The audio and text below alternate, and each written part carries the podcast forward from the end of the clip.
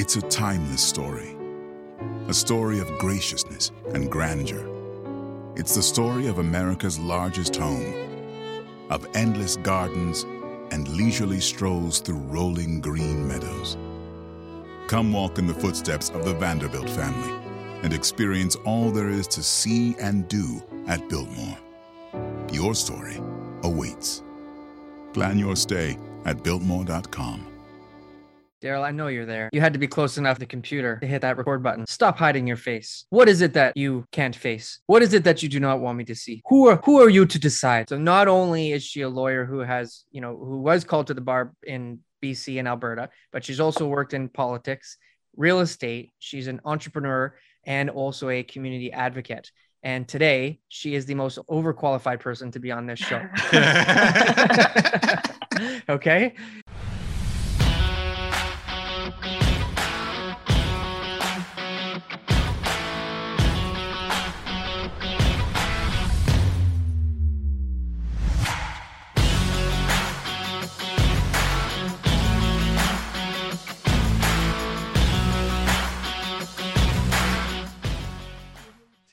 Can you hear me? Tell me you can hear me. Are you frozen? Are you pretending to be frozen? Are you a possum? Are you oh, a possum? that was good though, right? You saw that, right? You saw that. I've For a been second there, you you. thought you thought I was frozen. You know what I have to tell Not you first really. things first things first, Daryl. Hmm. Your hair your hair looks amazing today. Okay. Look at you trying to get on my good side. What are you about You're- to hit me with? It's no, it, it looks amazing. It looks Oh. like really nice. TK, We have a we must have a You female know- guest. We must have a female guest today. you know, you know how to get to me, TK. It looks you fantastic. Know how to get to me. Well, it it would look even more fantastic if it had like a big gold medal around my neck with it. Mm. Unlike somebody I know. Look at you, Mr. Champion. Yeah, well, Did you, know, win? What the hell did you win? I won like, you know, the second worst division there is. Oh, look at Mr. Modest here. Like uh you're a bloody tank. That that that t-shirt you were wearing was a little tight, wasn't it? Yeah, it's uh it's padded. It's padded, yeah, It's like padded. I wear padded, Homelander I on, wear the, padded padded t-shirts. on the Lost Boys. Yeah. You watch that show? What No, show. but but what I did over time was I, I went to the gym and everybody else was lifting really heavy weights, right? And so they're all getting bigger. They're all like measuring their biceps and stuff like that. I come in with really baggy clothes, mostly just talk and drink water, right? And go on Facebook. And I just start wearing tighter and tighter shirts. And so after about six weeks, guys are like, man, you have changed. What's going on? I'm like, oh yeah, you know, yeah, yeah. I've been trying some new supplements, right? And but really, the secret is Daryl, tighter shirts. tighter shirts. Well, I'll tell you. Yeah. The secret for me is definitely not tighter shirts because I'll tell you, it would have the opposite effect that you have wearing a tight shirt. Good. Well, at least we know, you know, what what the secret is, right? It's all about perception. It's all about Right? perception. You know, it's funny. I was wondering the other day, like some of the people that we have on the show or that we have on the show regularly, uh, and that we, or at least I talk to outside of the show, I've never met them in person. I wonder how tall they are. Right. Hmm. And then I wonder if they wonder how tall I am or how tall they think I am. Mhm. Who was it that we met that was super tall? Who did we meet? Maybe that's a fake story. I don't remember meeting anyone. But there was somebody that I met.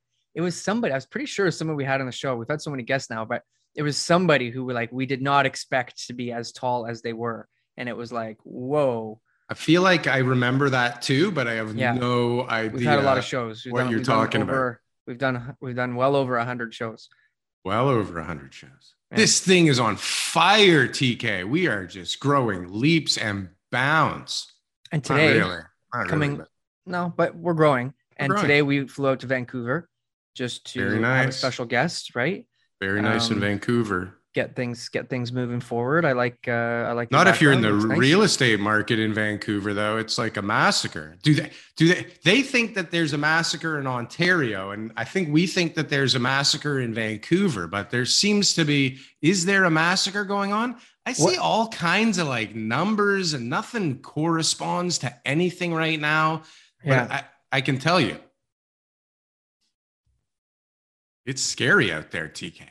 Is it scary though? It I is think, scary out there, TK. I think we've got it all wrong. I think we've got it all wrong. Yeah, we've got it all wrong. Maybe this is a topic we should wait for the guest to come on. But I can Maybe. tell you personally that the inventory levels aren't anywhere close to where they need to be for a major major catastrophic event. Hmm. Nowhere close, Daryl. But what is a major catastrophic event? Is Well, you twenty know, percent? Is fifteen percent? Is uh, maybe- maybe, forty-eight percent? You know, maybe like you know, like a few a few years of declines, or uh, you know, in twelve to eighteen months, you know, like a, a forty to sixty percent decline, like a lot of people, you know, want to say it is going to happen. But I'm out there, and everything I'm showing has got multiple offers, and I'm trying to find a list of places to take buyers to, and there's literally nothing to show them. It's difficult to find a house to buy in Toronto. Mhm. It's not easy.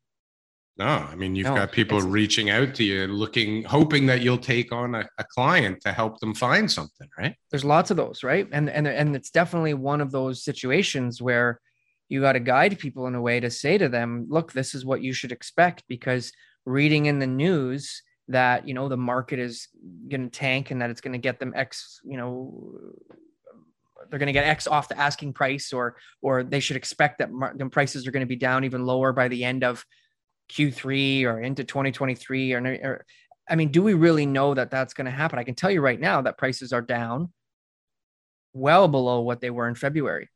And But how there's- much down? Like I'm having a- a, tough time getting a reading on how down every every area is different, but it's hundreds of thousands of dollars in some of the 905 areas.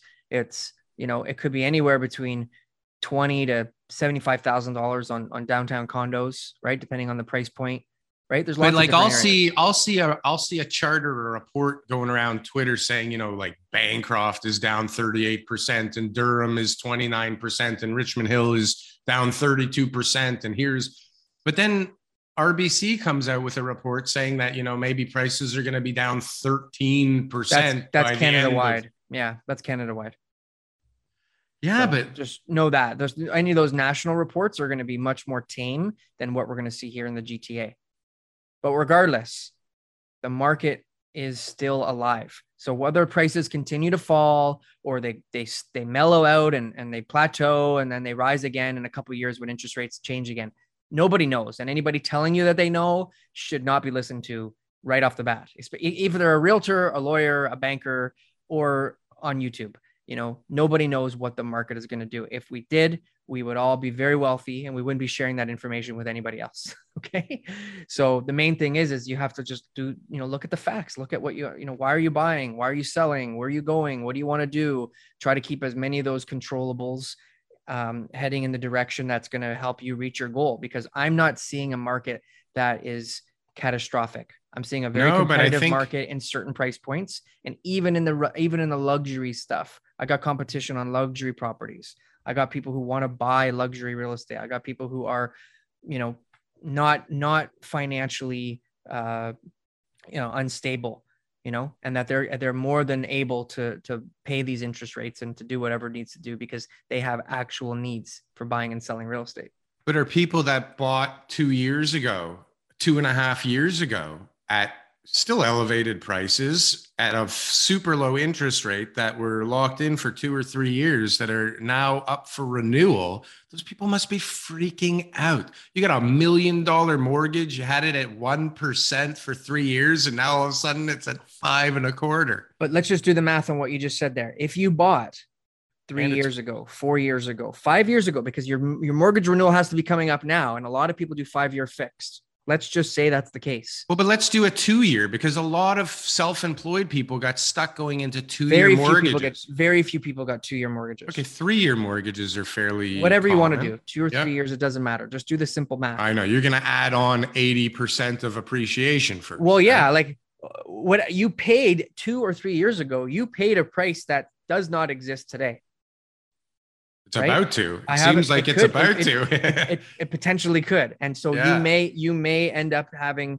you know an appraisal come in when you go to refinance at the same price that you refinance that you bought at and the only amount of equity that you can pull out is the amount of principal that you paid down over the last three years your payments will be much higher Payments are because now the interest the interest rates are going to go up but you might be able to free up some equity to be able to weather the storm pay off all those other high interest debts that you built up and that kind of stuff. Like you have options. So that's why there's very few people who unless they refinanced their house at like like in february right?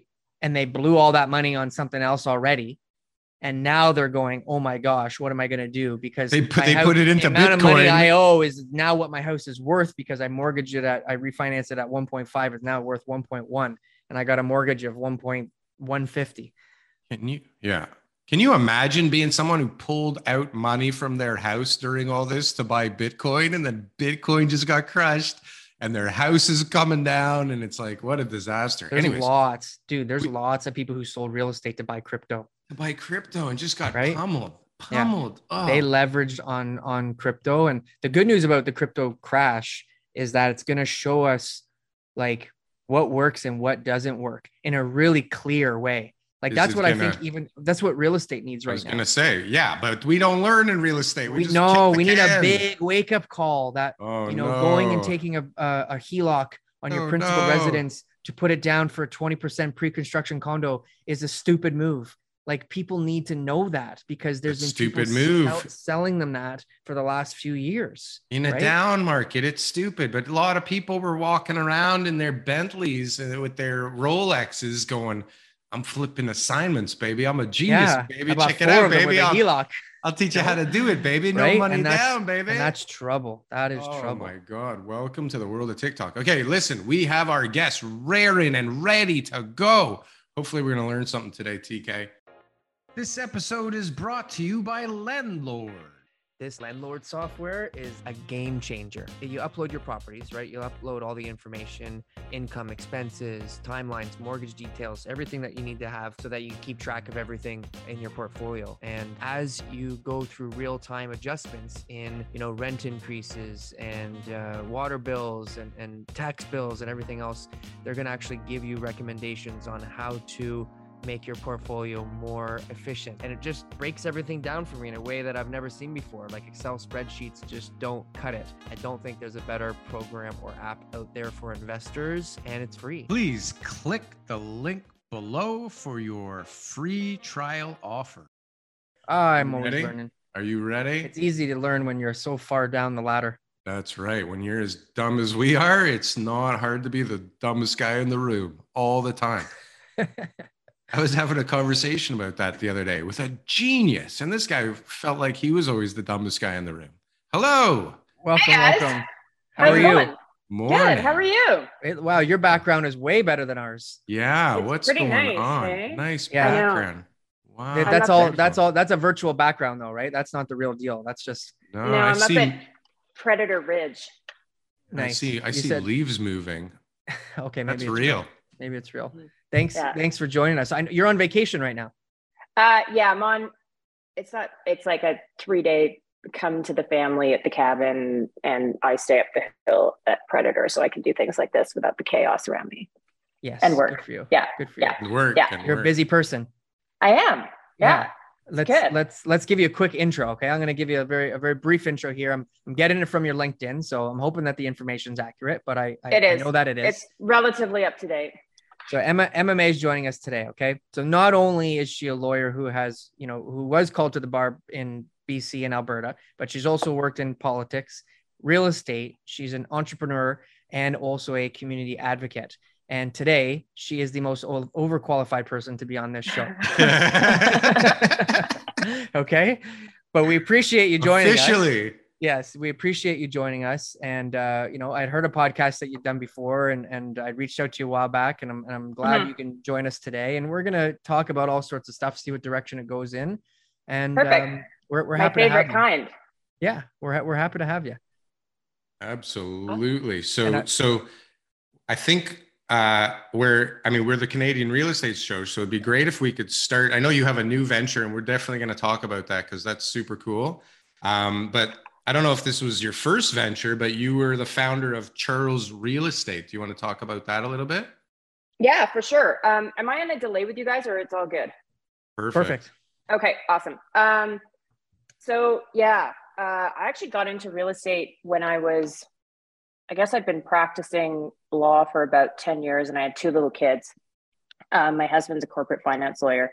So uh, it was a bit of a chaotic situation around our parts. And I've been doing a whole bunch of community stuff at home. Um, oh shit. How do I turn that off, guys? Okay. Anyway, whatever. We'll just ignore them. The beeps will go, but hopefully it's Sunday and we You don't hear it on our that. side. Yeah. I didn't hear. Oh, you don't? beeps. Oh, No, you don't? Okay, awesome. I got the. All right.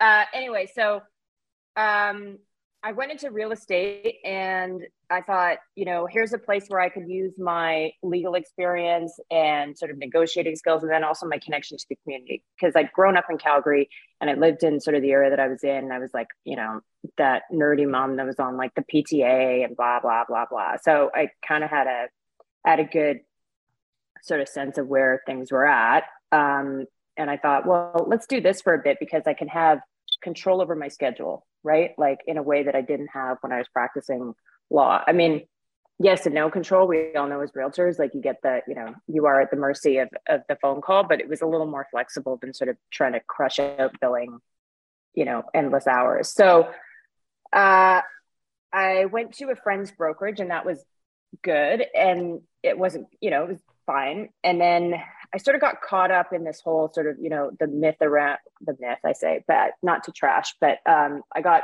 caught up and I went to Trash away. No, we like trashing realtors here. Okay. Anyway, it wasn't wasn't, but I you know, so I was like, okay, let me go to let's uh let's elevate the brand. I seem to be working at, you know, some pretty high level stuff. So let's let's go to uh Sotheby's. So I went to Sotheby's and it was, you know, and it was a great setup, but I was like, hmm, I'm paying them a lot of money every year. Um, just for I wasn't there for that long, but I was like, so and I'm paying them for signage and brand.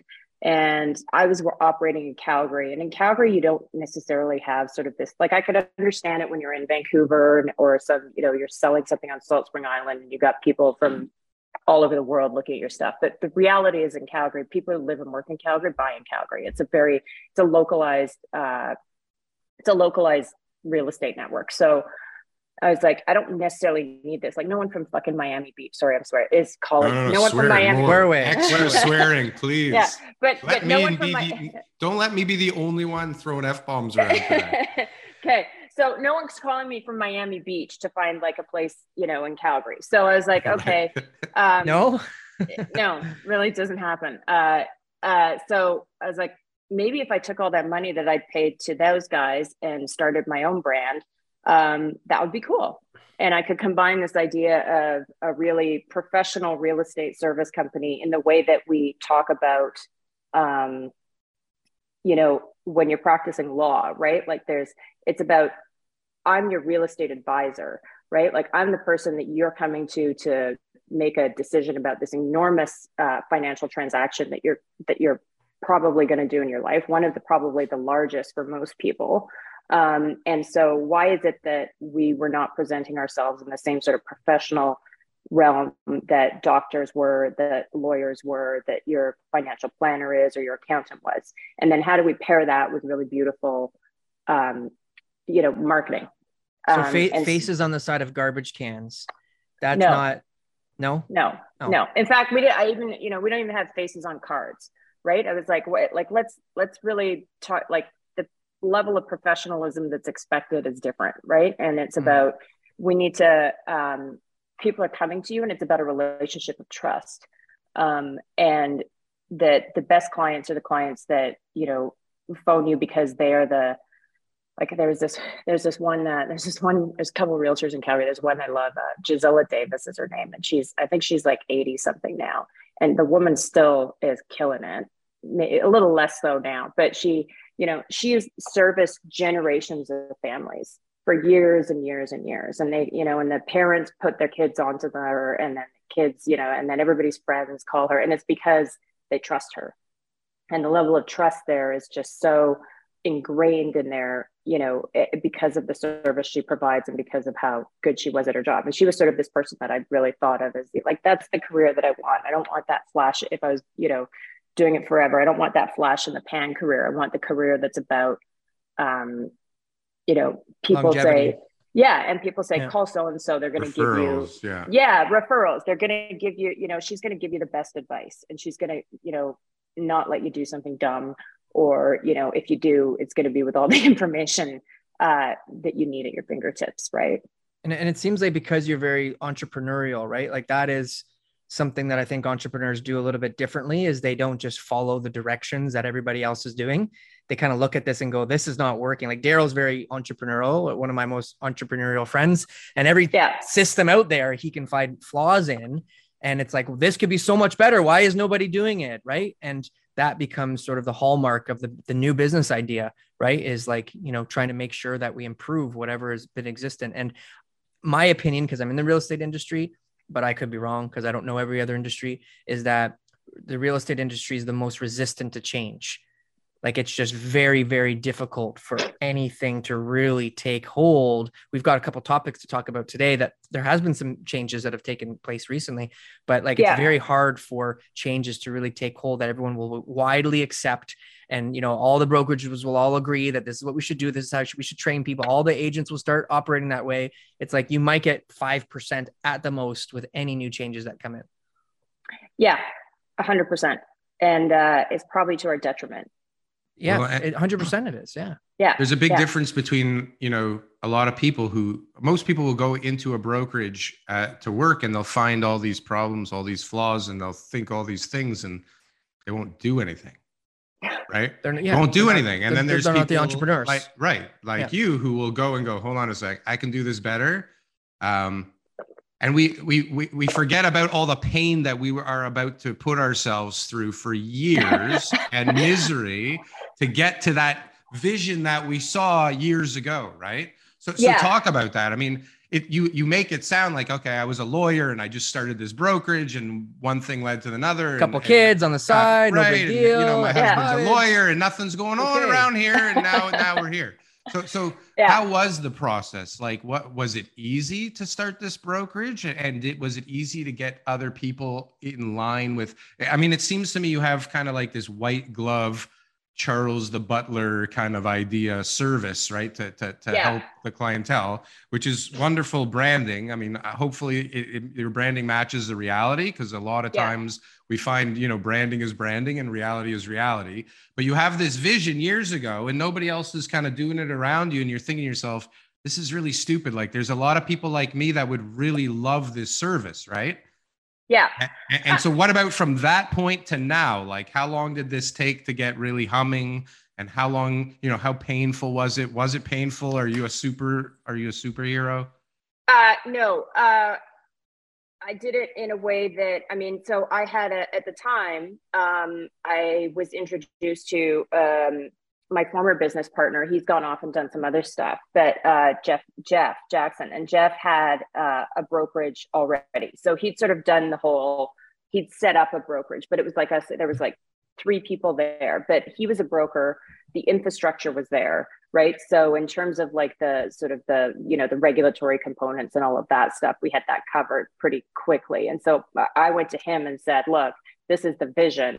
I think we should sort of rebrand this. I bought into into his brokerage. Then we did a deal around that. Um, had a couple other partners come in as well, and then you know it was kind of a it was quite frankly like slow to some degree. When I started it, it was like let's just build this platform for me, right? Like I mean, um, it, whatever, and if and we'll see what we'll see where it goes, right? Um, and over time uh, I think we're at like 70 some realtors now. I, I I will say like for the past several years, Andy Jackson's been running it. And so he's our current broker and he's the one who's sort of like really boots on the ground now. I mean, like I've been super focused on the new project for the past couple years. I still do real estate. I still transact. I did a deal couple, you know, I did a couple deals last week um, with some with my business partners there. But so he's the one who's been sort of carrying that. But but it was we went from the, you know, and the, and the rebrand, I hired a marketing, like I hired an ad agency and we really dug into like, what, what are the core values of what we want to do? And, you know, we also stayed true to the idea that um, we didn't want everybody, right? Like I didn't want, you, you can't be exclusive and be massive at the same time, right? Like uh, that's not the way it works. So people sort of either are a fit with us or they're not. Um, and that's okay right and i think i think you have to be prepared to say no more than you say yes You, right? You can see Um, why you can see why brokers are reluctant to say no, right? yeah, Because yeah, the traditional totally. models, right? The traditional models are just like collect those desk fees, Yeah, desk you know, fees, collect your broker fees, fees, marketing. just Yeah. get bodies in in desks and have people working, and you know you make money as a broker. Yeah, right? and I mean, one of the things is is like all of us and broker, like our brokers and our owners all trade, right? So, um, and that is something that's a bit different. I think in some in a lot of places that doesn't happen. So we talk we talk about that with people who come on board, and I think the difference with that is like we are in the game. Uh, we're there for our own reputations as well. We're not just there to like you know feed off uh, other people right like that's that's not why we're doing this as well it was like no how do we create something that's actually a better platform for ourselves as well and then when you come in you know then you're part of that right? And you get the benefit of that. And and we try to do things really as a you know as sort of this community you know and be really really supportive and be really collaborative with each other as opposed to being competitive. Obviously there's competitiveness right? But Mm. um but you know i'll also say like the calgary market's been a different market to be able to build something like this in um, and we've had a completely different experience than any of you guys have had right like out in toronto and vancouver which complete like you know from our perspective has been completely disconnected from reality How, how, do, you, how do you feel about that? when Yeah, let's hear the outside ta- we were- perspective. we were talking about that at the beginning, right? Daryl said yeah Vancouver people look at Toronto and think like, oh, those guys are this way, and we look at Vancouver. But how does Calgary look at the Vancouver and Toronto market? Uh, just completely disconnected from reality for many years, Mm. right? Like it's just been, um, uh, you know, we went through this period of time, basically like 2014. Um, you know, the uh, the oil price tanked, um, and along with that, you know, uh, the Calgary and the Alberta economy. Um, so you don't go from seventy dollar oil to like twenty dollar oil and not have like a massive impact on on everything. And we so you know 2014 comes around, and I think at- the beginning, and I was still working for Jim Prentice at this time.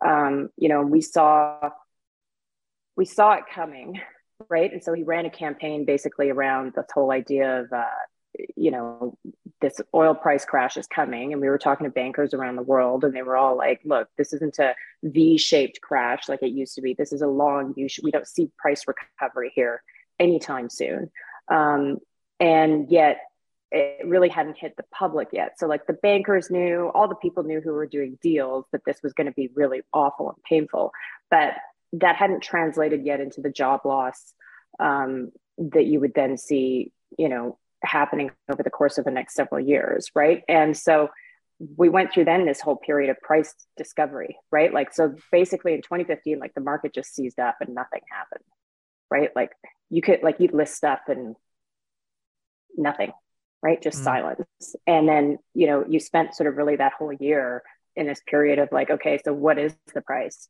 I don't fucking know. Um, who's willing to pay what? and then you know you slowly sort of say and then prices obviously came down people held on to a lot of product lots of people walked away from the idea of selling put things into the rental market vice versa and now we're seeing of course the inverse of that right which is that all of those houses for that period of time um, that were basically in the rental market everybody's like time to exit i'm going to sell and now we have like no rental inventory uh, but you know so so It's such a different perspective. I mean, what what was happening here during that time period? Weren't things booming?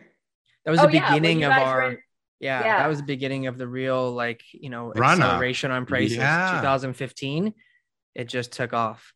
Yeah so you guys then were like you know it seemed like 20% year over year right like it was insanity and and uh and You guys are getting buried alive.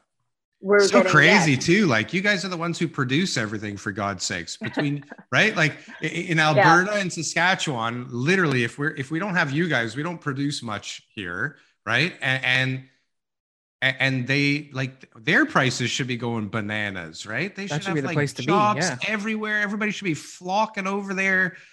Buy a house for 350 in Saskatchewan and work on a farm and have a wonderful life and money left over. But no, everybody comes to Toronto and pays 1.8 billion dollars for a, a, a 400 square foot condo. yeah i know actually you know i think my big like one of my big sort of price shocks was I was walking, I did a, uh, it was actually, I was doing a pop up with the new business. So I'm jumping around, but I was walking through the annex, right? And, um, you know, I was like, oh, I wonder how much this is, right? And I was like, $6 million or something for this townhouse. And I just like, my brain was like, it just could not compute it right? Like i was like okay so here that might be like 2.1 right? If that if that. Um mm. and and i just like I, I was like okay so i could have my house in calgary then i could buy a place like in maui and i could have like a flat in london for that and a like, pretty nice I, car. Probably, but you won't have too. a townhouse in the annex. No, I won't have a townhouse in the annex, right? And, that's the, like, I, that's and the I was key. kind of like, and I was like, I, I mean, so on, the, you know, on the global perspective, I was like, I just don't get it. Yeah. So, so, that's the annex. I mean, that's pretty much downtown Toronto, right? Me and my yeah. family, when we need something to do, we'll go for like a nice long drive and we play a game in the car when we see a for sale sign, it's like, guess how much this is for sale for, right? And we're all shooting out numbers based on absolutely nothing. But there's never been a time where we weren't like, holy shit, like, how the hell is this worth that much money? Like we were just in a like a outskirt, uh, beyond outskirt, me and my wife, and we were walking around. We were on a little vacation, and I was like, "Who is paying this here? This is insane." But meanwhile, somehow people yeah. just keep coming up with the money. Yeah. And and and it is about it is about the attitude. So 2014, people in Calgary, right? They took a hit and they took they took a lot of pain. And so they they knew that their business was suffering. They maybe they got their their job was laid off or their friends or their they you knew yeah. somebody who because the whole like economy oh. was based on those oil prices and gas. But so you've like, seen it time and time you again, knew, right? Yeah, you knew somebody, and then, yeah, that's the other thing too. Is you know to be repetitive weary. of the cycle in, yeah. in Calgary. You're kind of like, all right, like I know where this is going. Where yeah, I mean got... the '80s, right? Like I grew up in the '80s in Calgary, and literally in like '86, like you know, people lost. Like it was like, oh, how many people lost their houses? A ton like this was like mm-hmm. a this was the thing it was like yeah. oh so and so's in the oil and gas industry and you know like all the geophysicists and stuff like went to nothing right and people like handed back we actually have a we have a thing here um uh, where yeah, you, you don't even think of those geophysicists and all those kind of jobs too that go with it right you just think of yeah. miners and like yeah. Oh no, it's like it's a very tech like the engineering the engineering jobs, high right? paying jobs. That yeah. high paying yeah, high yeah. paying jobs, right? And and the and they all handed the keys back. One of the big like sort of entrepreneurial cycles of the Calgary industry, right, is like guys. So you have like this little team of like you have like a geophysicist and an engine, drilling engineer and guy, and and there's sort of like four or five of them, and they come together, a CFO, and they you know they buy some land and they prospect it, and they're like, oh, there's a thing here. They you know work together to like create a. Um, they convince somebody to drill it, or they get some, or they drill it themselves, and then they you know take the money and they flip it and then they move on to the next one right? So this is sort of like the the the cycle right? And so guys were just getting hung out on all of these things right? So it was like they they were that was happening leverage. then this else yeah and yeah. this happened again you know and um this just happened again in 2014 so it is something that we've seen. I think before that we've seen these sort of like price spikes right? Um it comes up and down really quickly but this was like one of the longer more prolonged ones and the pain associated with it was you know, really, really deep. And they're so, and so they're so, they're more cautious, right? Because we're on a 30 year bull run right now. Yeah. Right. Yeah. And so, you know, that's why everyone's kind of like really like I, am talking to sellers right now and prices have dropped significantly since three four months ago and they just can't believe it they just can't wrap their heads around it they're saying no if i just wait till september prices will go back even higher if i just wait till this date they'll go back because they just they're not they're conditioned that prices will only go up. And I believe people in Calgary don't have that conditioning. That's been the cycle here. The they, cycle they, has been like boom and then fly back to the moon. Yeah. And I mean, on some, you know, for some perspective, like I articled in Vancouver, my husband's originally from Vancouver, you know, and so we, like for that time, we are also like, oh man, if we'd like bought a house in Vancouver, imagine where we would be now, right? Like, um, and we kept saying, how can these prices sustain themselves? I don't get it you know, but it kept going. Um, going. And, you know, I'm like, and it's funny because even like we were watching over the years, even like at the law firm, like it's like you get guys were getting paid more in Calgary. So not only were you getting like, not only is the like, not only are the incomes higher, but like the cost of living is like so much less. Yeah. Um, it was just a really hard thing to you know wrap your minds around and i'm like Yeah. i love vancouver i think it's really awesome but like you know in the winter it's not la like let's Yeah. be real It's about it's that totally psychological. Like there's just no there's no like fundamentals that support. I don't right? understand. I'd, I'd, I'd get it, right? Like if Vancouver or Toronto's incomes were all that much higher, then it's like, okay, like no problem. Like, you know, property taxes lower, like whatever. Yeah. All those things would account to having the justification behind these prices, but it doesn't. There's no there's no equation where it makes sense that living in Toronto is going to be a better decision for you and your family, other than you think it's cool. Yeah, and I mean to be fair too, right? Like when the oil when the oil patch, like Calgary hasn't done hadn't done a really good job of reinventing itself too, right? Like I mean, I've always sort of been at this mindset that look, you know, climate change is real. Um, there is pressure to do things differently.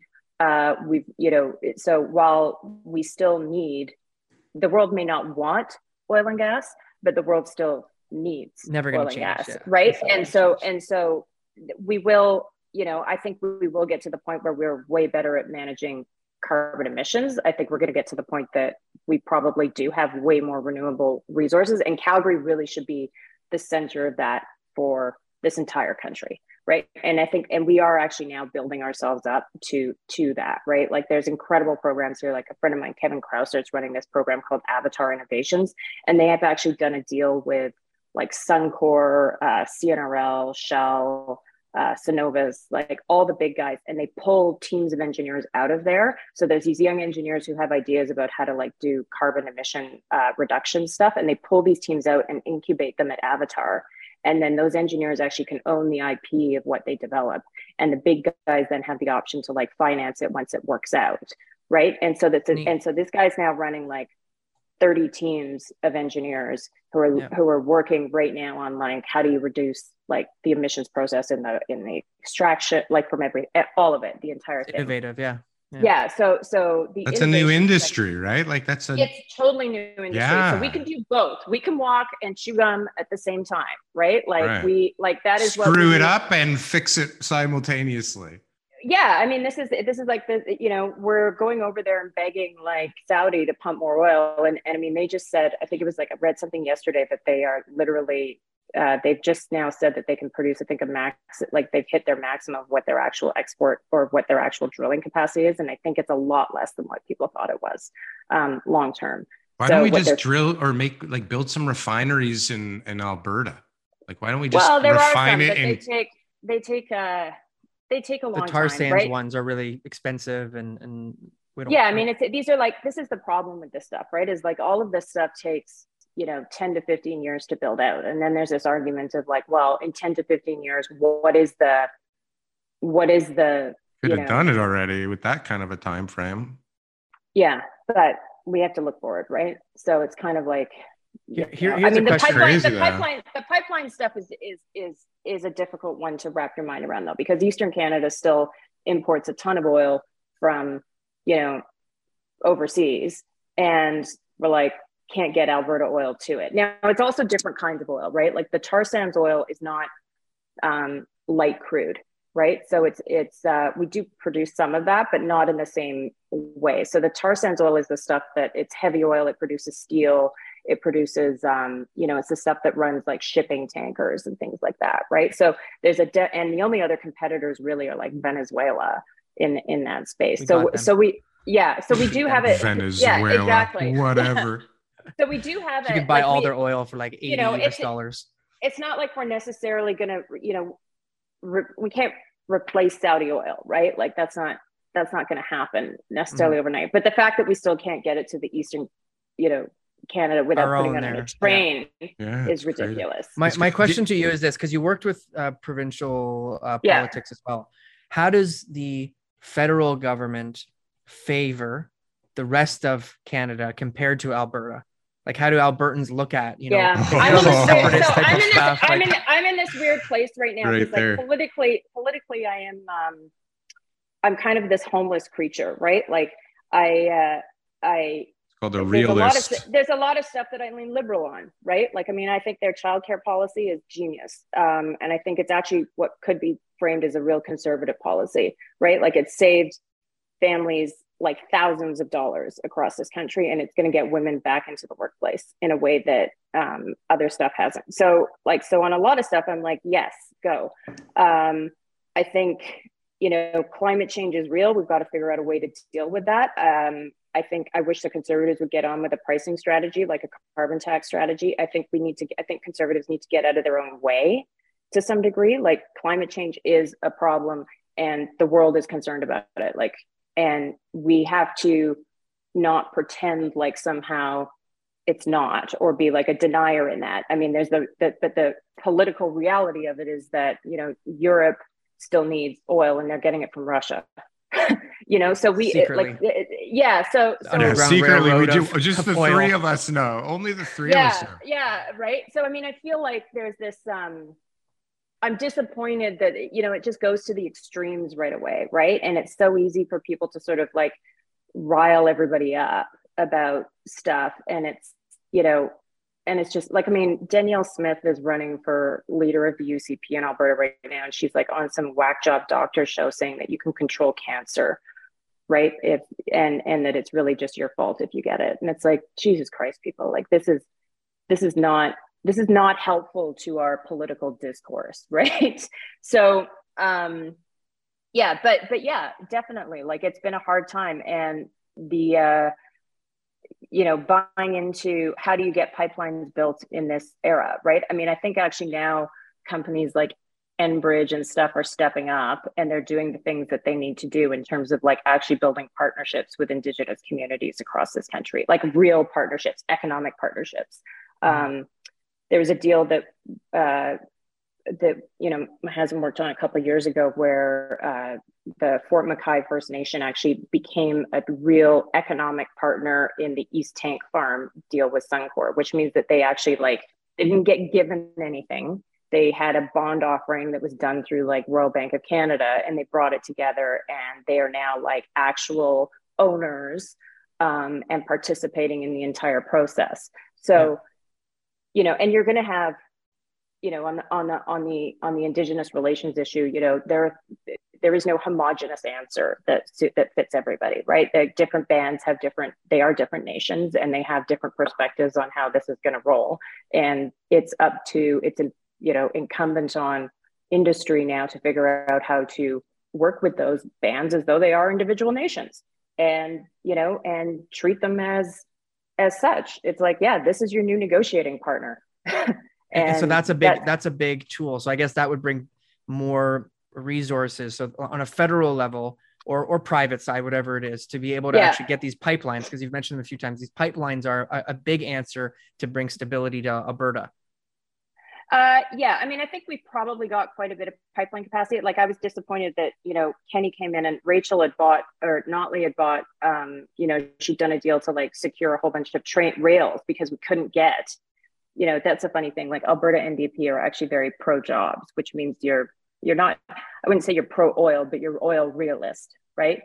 Um, mm-hmm. and so she'd actually done this deal to secure a whole bunch of like train capacity and rail capacity because if you don't have pipelines, guess where? Guess how oil gets to market? It gets on a train, right? Um, and so you know, and then he canceled that, thinking I think that he could like get Keystone or a bunch of these other things through. But those are also subject to, you know, um, not just our decisions here, right? Like, there's nothing we can do to control Biden um, you know, choosing whether or not to go ahead with with Keystone. And quite frankly, like even if Biden had said he wants to go ahead with it, I think it would probably get caught up in the U.S. court system for a long time anyway, because the you know the anti-pipeline um, lobby is not just somehow strong in Canada; it is equally as strong in the U.S. And we're seeing that with like Line Five and with Keystone and all of these other things, right? So this isn't somehow this like uniquely Canadian issue right? Um, uh, much like inflation. This is not some uniquely Canadian issue. These are global issues and how we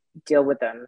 Um, they're fucking hard, right? These are hard mm-hmm. problems to get through, and there is no magic solution, right? Like, I mean, it, the, it seems like they they don't work on them hard enough. It seems like these issues get buried really quickly. They, they get brought up around elections. Like, what would be twenty five percent of the amount of oil that the Maritimes are buying from from Saudi Arabia. Like if we could just drive drive some revenue into Alberta from one of these pipelines, like I'm sure it would be a massive. I'm sure it's like billions of dollars. Oh yeah, right, huge. Yeah, It's no, like, it's a. It know, would be. Why a is this not a priority? Right? Like it doesn't. well I don't it is feel a like priority but then you have to go through like we have now obviously um you know changes to the regulatory regime that the liberal party brought in in terms of like i think it was bill c69 i, I might get my be, be getting my bills mixed up. There was one that was like anyway uh but it, this was about you know changing the environmental assessment process and how you went through that. And there was huge pushback in Alberta about it. And um, people like Martha Hall Findlay, who was a liberal, ran for liberals, now is a senior leader at Suncor, you know, is like, no, there's better ways that we can go about doing this, guys. And this is punitive to Alberta. So, you know, um, yeah, we do get caught up in this in this thing. Like climate change is a great thing for people to run on. It sounds really easy as a problem to fix. We're just going to shut down oil. Um, we now see that like that is not a political reality in the short term. Uh, short term being ooh 10 to 30 years, uh, right? So Um, long term um, oil production as a platform is not a very good political strategy. no, it's not. Yeah. Like let's be real. Yeah, that It's makes not- sense. it's- Okay, it's that- not a Not in I'm political trying to wrap my head around Calgary for sure. Not in Alberta. Well, yeah. Yeah, Well, on any federal a- level either, right? So it's it's Yeah, I away mean, from it's the not- climate change. yeah and and and there's nothing like climate change is real that this Yeah. stuff is happening the impacts of it are being felt so um but the problem is is we are inherently selfish human being like humans are selfish we are not going to somehow when you give us something we're not going to say oh i don't want to fly anymore you know what because of climate change or i'm not going to drive or i'm not going to you know we will if if you give us ways to make that decision that doesn't take something away from our quality of life then we will do it. Mhm. um, and so that's why it's incumbent on us to invest in the techno- technolo- technological side of this. This is like tech i truly believe that the answer to this is human ingenuity right? The answer to this is not that we just stop that we shut down modern life which actually in many ways has like made life infinitely better for billions of people across this planet right like energy like access to energy is the best thing on the face of the planet um, it's made everything better. You want an incubator for your baby when they get sick, you have it. You need energy, right? So Mhm. energy is And clean energy is like ten percent of our total needs. Like it's never yeah. gonna happen. I wouldn't say it's never going to happen. I think actually it probably can happen. A I think hundred percent though from non like uh like Uh, non-renewable what will- resources. I think what will happen is we'll end up with stuff like there's this really cool technology now where you can um, extract. They've you know it's it's almost like a photosynthesis strategy where you can actually extract CO two emissions from the atmosphere and create starches and plastics out of it, right? okay. And so you so so I mean when you take things like that, I saw it's- that. It's like a big dream catcher or something, right? Yeah, yeah. So, and so as opposed to stopping CO two, how to utilize Yeah. CO two after the Turn it after the into fact. bricks. It's crazy. Exactly. So how do Yeah. we do things like you know it, uh, make the carbon internal combustion engine better, or move to you know moving more to sort of electrical, which Mm-hmm. That is does run make more off of sense. which is run off of like hydro. I mean, let's be real. The you know the uh, energy infrastructure in much of Canada is very clean energy already, right? Like uh, hydro, wind power, like a ton of this stuff is actually already operational. Um, Alberta's moving a ton to wind. We've shut down a whole bunch of coal producing stuff. So, so these moves are as as you know Is that, as is much that why we're getting the a- carbon tax credit? Uh, everyone's getting that uh, family Yeah. uh, rebate. yeah yeah so so those and and things like price on carbon does work right like i would like to see that stay in place and then have you know and then really have that money go towards like targeted stuff in terms of like these the you know the research and the innovation that we need to actually solve this problem because that's what's going to solve this problem is innovation Mhm. I like it. I like it. So you think taxing then carbon tax on individuals, like on our gas and all that kind of stuff, or do you think on the corporate side? well i think well i think both i mean it is on both right Yeah. and so i and i think on the individual people don't like the okay carbon you- on the if you- individual side. Yeah, but if you build it into, uh, if you build it in, like most people get a rebate, right? Like 80, 80 to 90% of Canadians will get a rebate on that. Um, So it's actually not a, you know, when you actually look at it, like Preston Manning was one of the guys who was like originally for the carbon tax, right? Like um, this is a solution that was proposed by Republicans in the US. Like, so the price on carbon is actually a very market driven, um, theoretically conservative solution if you if you structure it properly right so that's i think that's one of my frustrations around this is like there's lots of great ideas, but we get caught up in the sort of partisanship around this stuff. Yeah, why Um, can't we just vote on the actual ideas rather than the the political side that the person represents? Like, why can't it just be a Twitter poll? Yeah, I know, I know. Well, I mean, Right? that's- like an that's the thing, Amber like, Alert on your phone, just, Just yes like or no. here, everybody, we're voting on this now. Put in your vote. Yeah, Yeah. Well, I think also most, you know, a lot of people are not um, informed voters, right? And that's uh, and that's a that's a, another big part of it, But right? Is- you we can't is- we can't now, leave but we can't leave these and major TikTok. decisions in the hand of the public, Daryl. I, I feel it's major- terrible. these it's are major decisions. say, but- Build the yeah. pipeline, send it across the whole country. Let me, Yeah. let me ask you a Cares who it question. interferes with. TK, I feel like I feel like, and I could be wrong. Like in Toronto, me and my wife will go for dinner or we'll go out with friends and we'll be sitting in a restaurant, and it takes like maybe three minutes for one of the tables on either side of us to talk about real estate.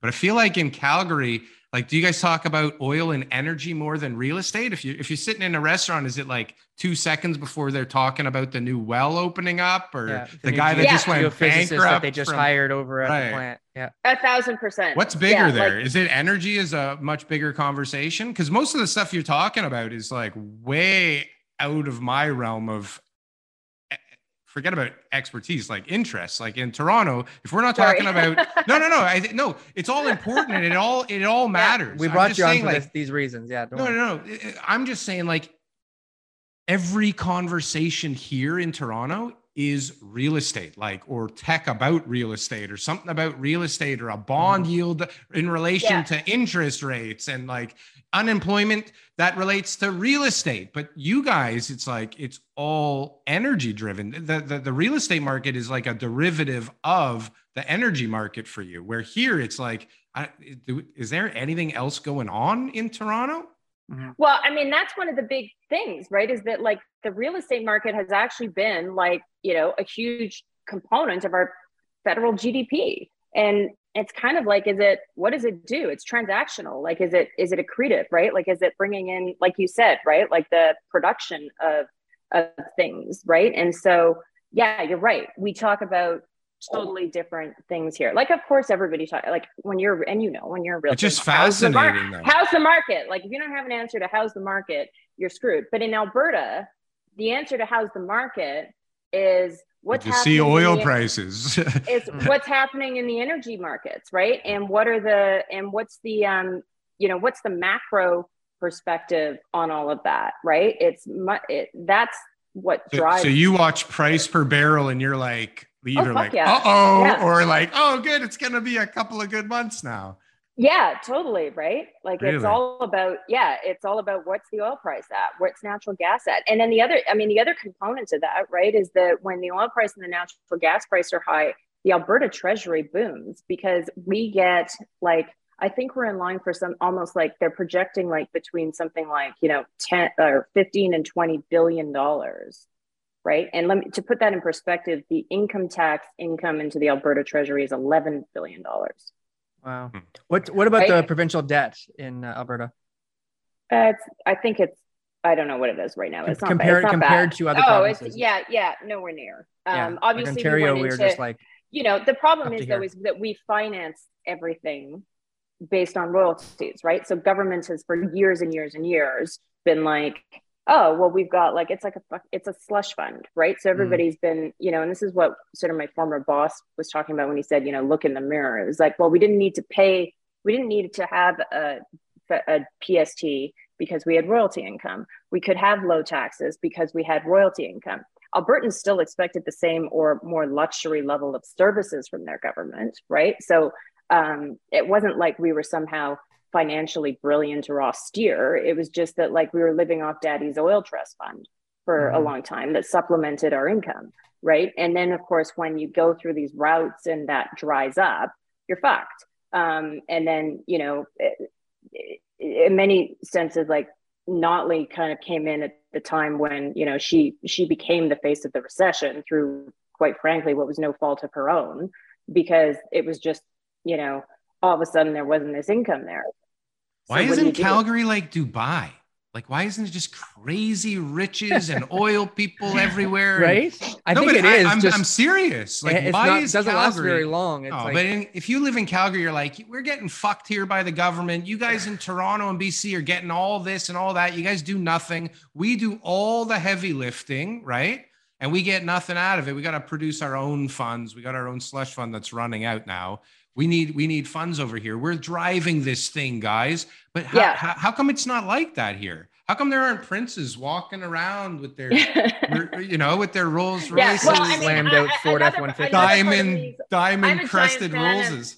I'm a giant fan of like state of uh, of city states because I'm also kind of like, you know, we shove all this money into like it's like oh god. So that yeah, the cities do really power. Al- You know, the cities do power Alberta. Like like Calgary is a uh, Calgary is a center of excellence when it is when things are humming and and and I think Calgary's finally getting its mind around. Um, in many ways, I don't want to say it's PR because it's both. Um, but when the world doesn't want what you're selling it, um, you've got to figure out a way to talk about it better. Um, And there's also been this l- sort of sense of entitlement in Calgary and in the oil and gas industry, which is, you know, we don't need to do anything differently because the world just needs our oil. And then, you know, climate change initiatives come along. Um, people are pushing back, and people are saying, you know, like I would say a lot of young people who live in urban centers, especially across Canada, are like, no, we don't want oil. We don't want your dirty oil, you know, while they're on their phone and getting clean energy and driving and flying and, you know, enjoying all the benefits of that. Um, and so we haven't done a good job of reconciling and talking about the challenges that all of these things sort of present, right? And that the fact of the matter is, is that you don't just shut things down overnight. And also, we haven't set ourselves up in a way to talk about how all the incredible stuff that is happening on the ground in Calgary about how we are actually part of the solution, right? And and for a long time, I don't think we were necessarily part of the solution, but I think the past four years have really set up innovation centers and structures within, you know, our industry here to be like at the forefront of what's happening in terms of like clean energy and clean technology and carbon emissions right? So not shutting down but like okay so how do we get how do we get this oil out of the ground in a cleaner way right? How do we then take this stuff and actually like because oil sands like you can actually make carbon fiber out of the emissions that come out of like some of the you know so so what are we doing with this to create new industries here right? And Mhm. we that was that's the innovation It's because i think we did while we're entrepreneurial you got lazy right? Like you pump some oil you get paid and then shit happens the world changes nobody wants it. Um, so how do we actually then say okay well how do we become part of this and actually truly become part of the solution? Um, and that's where i think the magic you know that's the other thing is we all wait for you know entrepreneurs and you'll notice it like we don't wait for government to solve the problem like a bit like with my new project people are like oh aren't isn't there a whole bunch of money for like you know female entrepreneurs and this and that? And i'm just like i'm not fucking sitting around filling out like years and years of forms to get some grants like fuck you. You know what my you know how i'm getting income? I'm gonna sell shit. Yeah. Maybe Maybe produce something somebody wants. yeah yeah. exactly right? Like so so you know it's also incumbent on us to um you know smell what's happening in the world and get a hell and get in front of it right? Like you can't just wait for government to like can they get in the, in in your way and overly regulate you and all of this kind of stuff? Yes. On the flip side you have to so you have to lobby and work towards making better changes in that sense but you also have to then get out of your own way right? Like get out of your own way. Yeah, and actually have the systems in place to, to facilitate Yeah. those changes. In my head, I was thinking about these PR like messages about like, you know, Alberta oil, like trying to make it sound nice. But the answer is not the PR side. It's about actually making it more sustainable and actually providing solutions to the actual problems that exist. And the PR will take care of itself.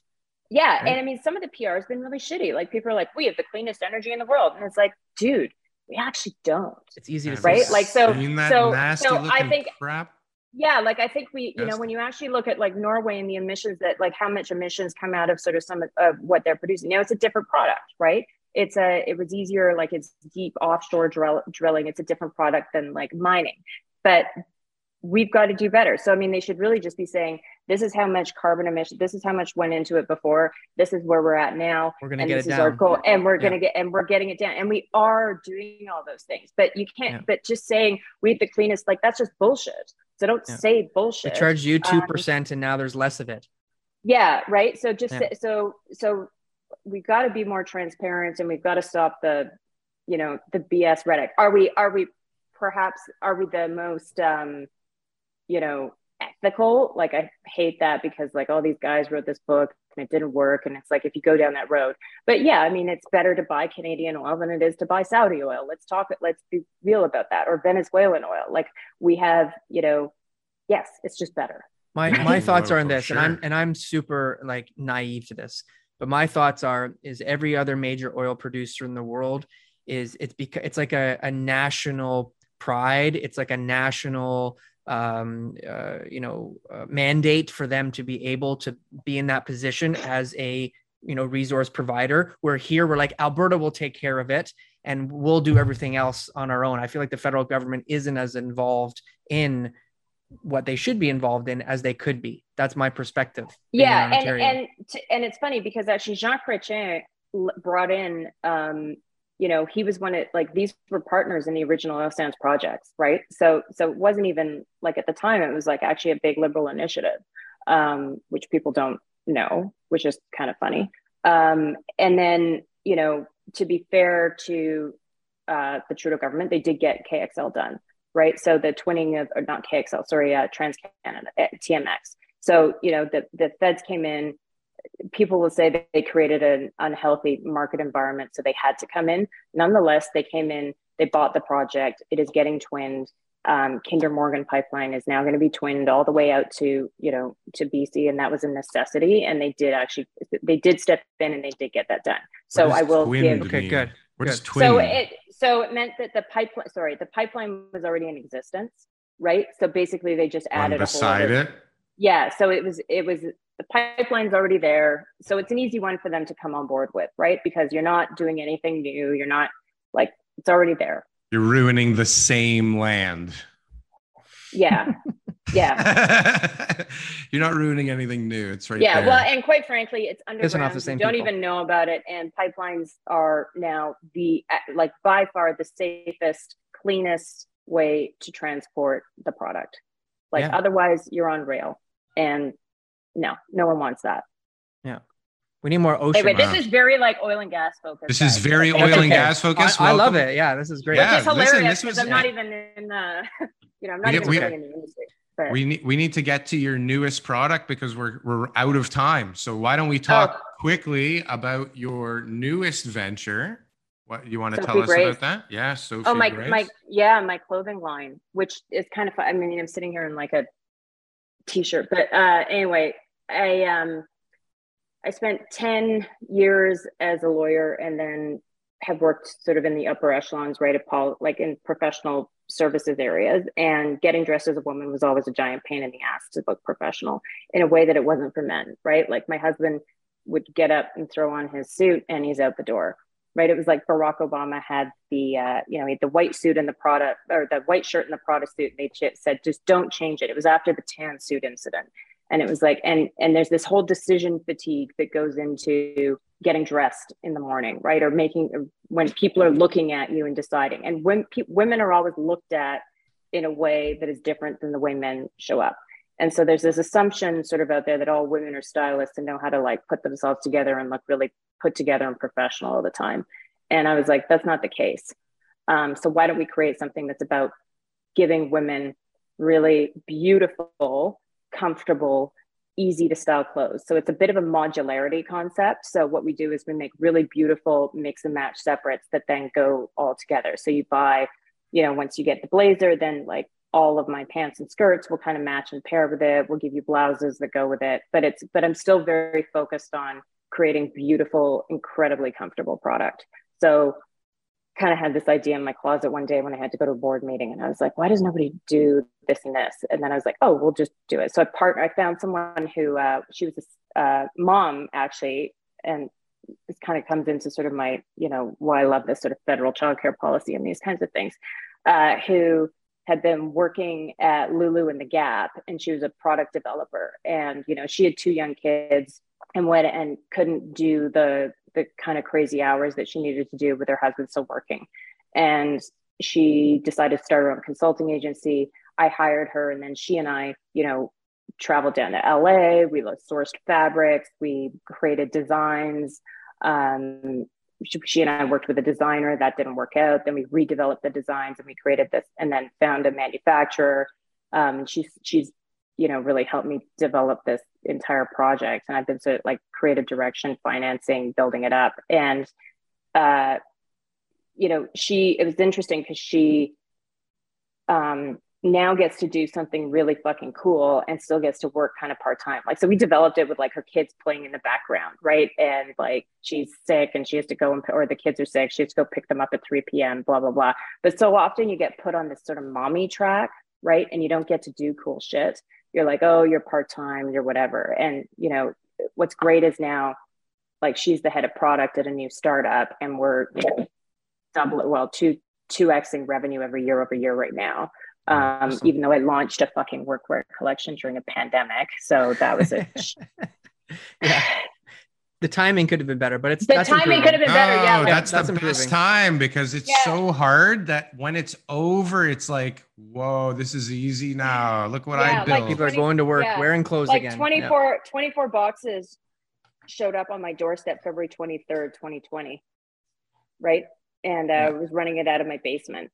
And um, yeah. Nice Love yeah, it. so, so you must resilience. be like me. Like you, you walk around the house and you're like starting businesses on the way to the kitchen, right? It's like oh, I know. I'm a part of me is like I really want to have like a whole like I need like a little team that I can like be like yeah. you know what we're gonna do now. We're gonna do this. this. Uh, you know what yeah. you need with the team? Like this, like money, money printing press, right? Like I know, the, like the I Bank know. of Canada. Yeah, yeah. But listen, it yeah. was wonderful to have met you. You are unbelievably informative and interesting uh, and and entertaining as well. So thank you so much for your time.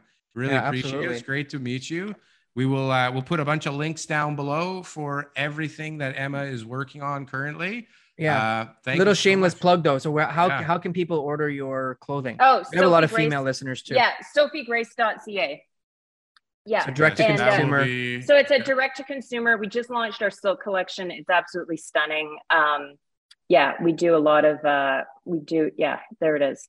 So uh and everything is meant Stylish. to yeah, look phenomenal and feel unbelievable on your body. So that's what we're up to and it's uh yeah, it's going really well. Women are really lawyers are are some of our biggest fans as you can probably tell. But yeah, lots of cool shit coming down the pipe too here with this. Very impressive. Awesome. awesome. Very impressive. Wonderful to meet you. I learned Thank a lot you today. so much. I learned a hell of a lot. Holy cow. I, you know, it, it's it's so amazing how in the same country, it's like there's different countries.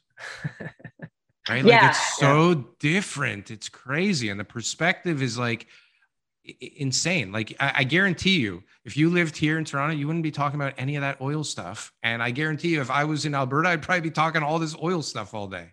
Yeah. Yeah, right? totally. Like you know, and you have to learn minds. what your market and you have to learn what your market's about, right? I mean, sure. and the the one thing I will say is like I don't envy you guys right now because we've been through as a realtor, I've been through the downturns, right? And and um and you know, it will what will happen is there'll be a lot of people who leave the industry, right? Um and but if you are an honest. We only broker. have seventy thousand realtors yeah. here, so that. But I mean, if you're blow. someone who's in it for the long haul, if you are honest and straightforward and transparent, and and you don't make predictions, like we never make predictions. I'm like, I don't know what's going to happen. What I can do is I can give you all the information, and we can have a really intelligent discussion together about about what the best decision is for you right now. And I'm not going to ever tell somebody they're going to make money on a project or they're going to lose money on a project. That's not that's not my that's not who knows? Oh, None that's of us my job. That's my job. That's right? why I love not being a realtor because I can state an opinion and it doesn't affect me, and I can try and convince people that they're going to make money on my projects. Yeah, it's a totally different, totally frame, different perspective. Right? Yeah, but totally I mean, the way to hang on to the way to be a great realtor, in my opinion, is to is to build those relationships out of trust and Yeah. we are info you know and the more information that gets into the market the better the more informed my customer my consumer is the better because my job is to be a guide and not hide information from them but to like really work with them on what is the best situation for them and their personal circumstances and then what the mar- and what the market's doing and pair those things together I'm I'm Mhm. glad you went there because I had I had a couple of real estate questions for you written down here. oh Um, Sure. Uh, but sure this is did. per- I, I well i had two. So so but that's a perfect segue into this question. So so you have like this higher end boutique white glove kind of service that you're providing and you're in a part of the country where you know you see some some pretty bad bus cycles that last a long time. And then you know we've got all these other things going on in the in the world right now and it's a scary time especially i would imagine in calgary but prices are going up.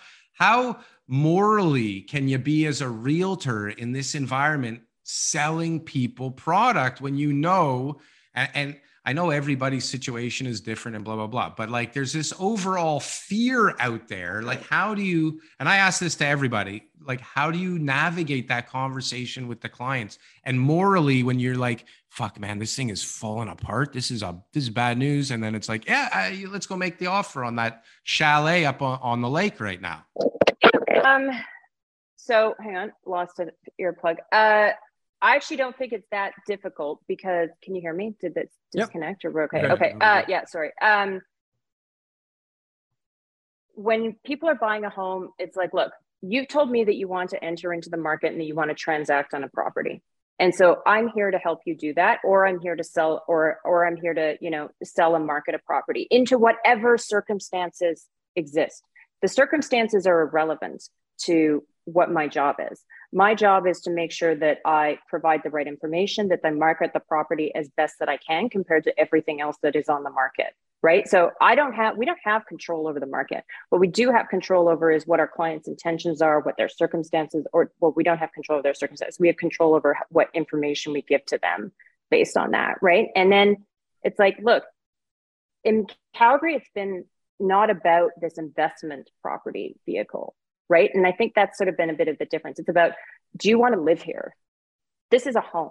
We're Oh. helping people buy and sell homes mostly, right? Um, most people who transact are not investors, are not speculators, right? So if you're in the speculation business, like then that's your business, and you better inform yourself as to what that is, and you're taking the risk, whatever that whatever that risk happens to be. Just like if I'm a banker and there's an entrepreneur and they want to take out a loan to do some crazy thing, that's not my problem, man. I'm going to give you the like, right? Uh, so I'm not saying it's not my, it's, you know, but my job is to inform you the best I can and provide you as much information and perspective as I can. And then you make the decision about, you know what, I want to live in this house because this gives me control over my life. I'm not going to be subjected to like being out there as a you know as a renter. I'm going to own this property. I know what schools my kids are going to go to. I know what my community is. I will have control over my living environment. And this is where i plan to build my my home and my life. And so then it's like look if you want to buy this right now this is what it's going to take. This is what the market condition is for you to transact on that property. Um, but i'm not going to tell you whether or not five years from now that's going to be a good deal. You're going to have to make that assessment on your own about whether or not that's going to be a good financial transaction from you. But from a life perspective this might be a very good transaction for you. Maybe it is worth to you what you know the cost of potentially that going down because you've got your kids into the school that you want or you're living in the neighborhood that you want or you've got a commute that works for you or all of these like life conditions that come along with that and i think that's what's been the disconnect in the vancouver and toronto market is that it's been this sort of speculative thing where everybody's been thinking about it as this like as this asset investment um, vehicle as opposed to you're buying a home Maybe maybe we should have it here where it's like uh, you know everybody seems. I, I imagine most realtors want somebody to have a pre-approval before they work with them here. Maybe we should also have some kind of a, a, a sign off from a financial planner or an asset manager where it's like, yes, they can get the mortgage. Mm, Maybe they shouldn't buy a house for 1.2. Like, I think it's in their best interest to stay within this range uh, based on their circumstances. And then that package goes to a realtor and it's like, okay, like these guys can actually do this deal. They can afford this deal. They're not going to be in trouble if the market goes down 15% or rates go up 4%. Uh, I don't know. I guess it's not so relevant in Calgary, but maybe we It's, need. yeah, it, it really isn't, right? And you didn't have that sort of hype where people needed to make a decision in a moment. So people were like, you're going to lose this. And you have all of the emotionality that then comes along Right. with these things. And it's very, very difficult. And I'm not going to cast blame. It's very, very difficult. Like, I actually think hot markets are way harder to operate in um, than the cooler markets, right? Like, we have to work harder in a cold market. Like, you have to work your ass off and you really don't have as much competition. And it is, and only the best survive right um, you can be a chump and survive it but but it's difficult to do the right thing always for your clients i think in the hot market or or to feel like somehow maybe your client was best served or maybe they get the best of them and they're in this heated space and they pull the trigger on something and you're like uh it maybe if we'd had more time or there was less pressure around this for us to think about it more it would have been helpful so i mean you know I don't think that that it, the circumstances lead to that, but you try. And I think from a realtor being the best realtor you can be, it's about like that idea of just grounding yourself in how you how you choose to do business all the time, right? And and even saying to your clients, you know, and doing it in writing, like this is what it takes to buy this house right now. I do not know if this is going to be a financial transaction that will be to your benefit in the long run, right? Like, but this is what, and I will make no predictions on that. And interest rates could go up and you could get fucked um, or, or whatever it is. But if you want to buy right now, let's do it. And if you're on the sell side, right, it's like, look, this is the better uh, of, of the stuff that's out there on the market. This is the best stuff to buy. And if people are coming to you and telling you that they want to transact, you know i mean i i don't know do you guys still do dual agency there like can you represent both sides You, of a you deal? can, you can. yeah see i think Yeah. that's actually i still think that that's like from a lawyer perspective i just think that's still bullshit and i still Yeah. don't i i don't like to do it I think we're the only team in Toronto who refuses to do it. yeah like we have a a policy. It's, like in our agreement. Like that's we don't do it. Uh, it's illegal in BC, obviously, you know that. Yeah. And uh, in Ontario, it's legal. And I I don't know anybody else in Ontario who would say no to it. yeah i think it's uh i think it's a really difficult and i think it just puts you in a position actually that's not helpful in the long run and i think it actually diminishes the realtor's uh, professional reputation like from a 100%. policy perspective i The think biggest issues I've seen. We had a lady who had some issues, and long story short, is she was in a really bad position. And I remember talking to her as I as the story unfolds. I'm like, "You went right to the listing agent, didn't you?" And she's like, "Yes." And I was like, "How did I know?" Right? like it was so yeah obvious. exactly right Yeah. and you're just uh i think it's just we i think as a whole the realtor community would be better off from a policy move that actually just it- you know it's very difficult to ask people to act against their you know you know to say don't do it i mean you and i have decided not you know we generally don't do those things or i refer out to someone i know haven't, haven't right? done it it's in like, years. It's like a policy. yeah it's like it's like it's like i'll refer this out to someone and it just goes out the door and that's it right Yeah. and that's fine um and then you I, can ma- I get make it, I mean, zero if you dollars. want I, I make zero dollars. I can't even refer. I make zero dollars on the buy side on any of my listings.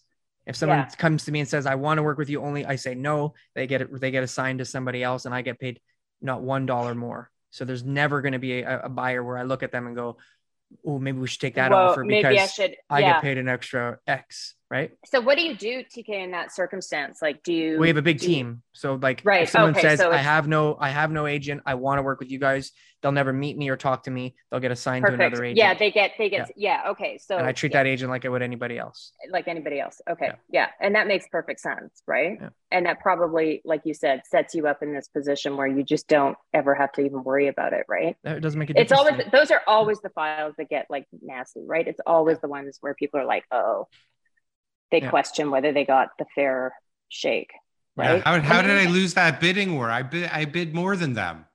How did I lose that one? yeah exactly it's right? it's Yeah. it's Oh, yeah hold on. always The guy represented both sides. Yeah, Hmm. I know. And you just like everybody's like it just leaves a bad taste in everybody's mouth and that's just not good for us as as the profession, right? Yeah. Yeah. well let's wrap this up. I appreciate it, Emma. You've been fantastic. Absolutely. Uh, we really, really, really uh, learned a lot from you today. Maybe we can get you on again in the future and uh, talk more. Yeah, it was we get some fun and nice changes to meet come we you up. could have guys. talked forever. This was Yeah. great. Yeah.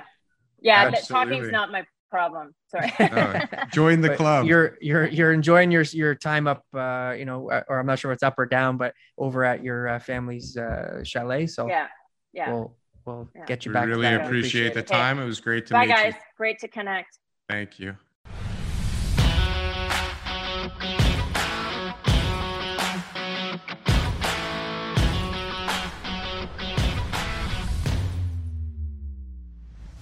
New on Curiosity Stream. Have researchers figured out a mathematical formula for success? A clearer understanding of how success happens could lead us to change the rules. Gain a new perspective on getting ahead. It's science of success. And the U.S. won the space race, but not without help from the Nazis. They were just years ahead of us. Meet NASA's rocket scientists of the Third Reich on the moon landing and the Nazis. Watch now on Curiosity Stream. Annual plans are $20, just $1.67 a month. Visit curiositystream.com.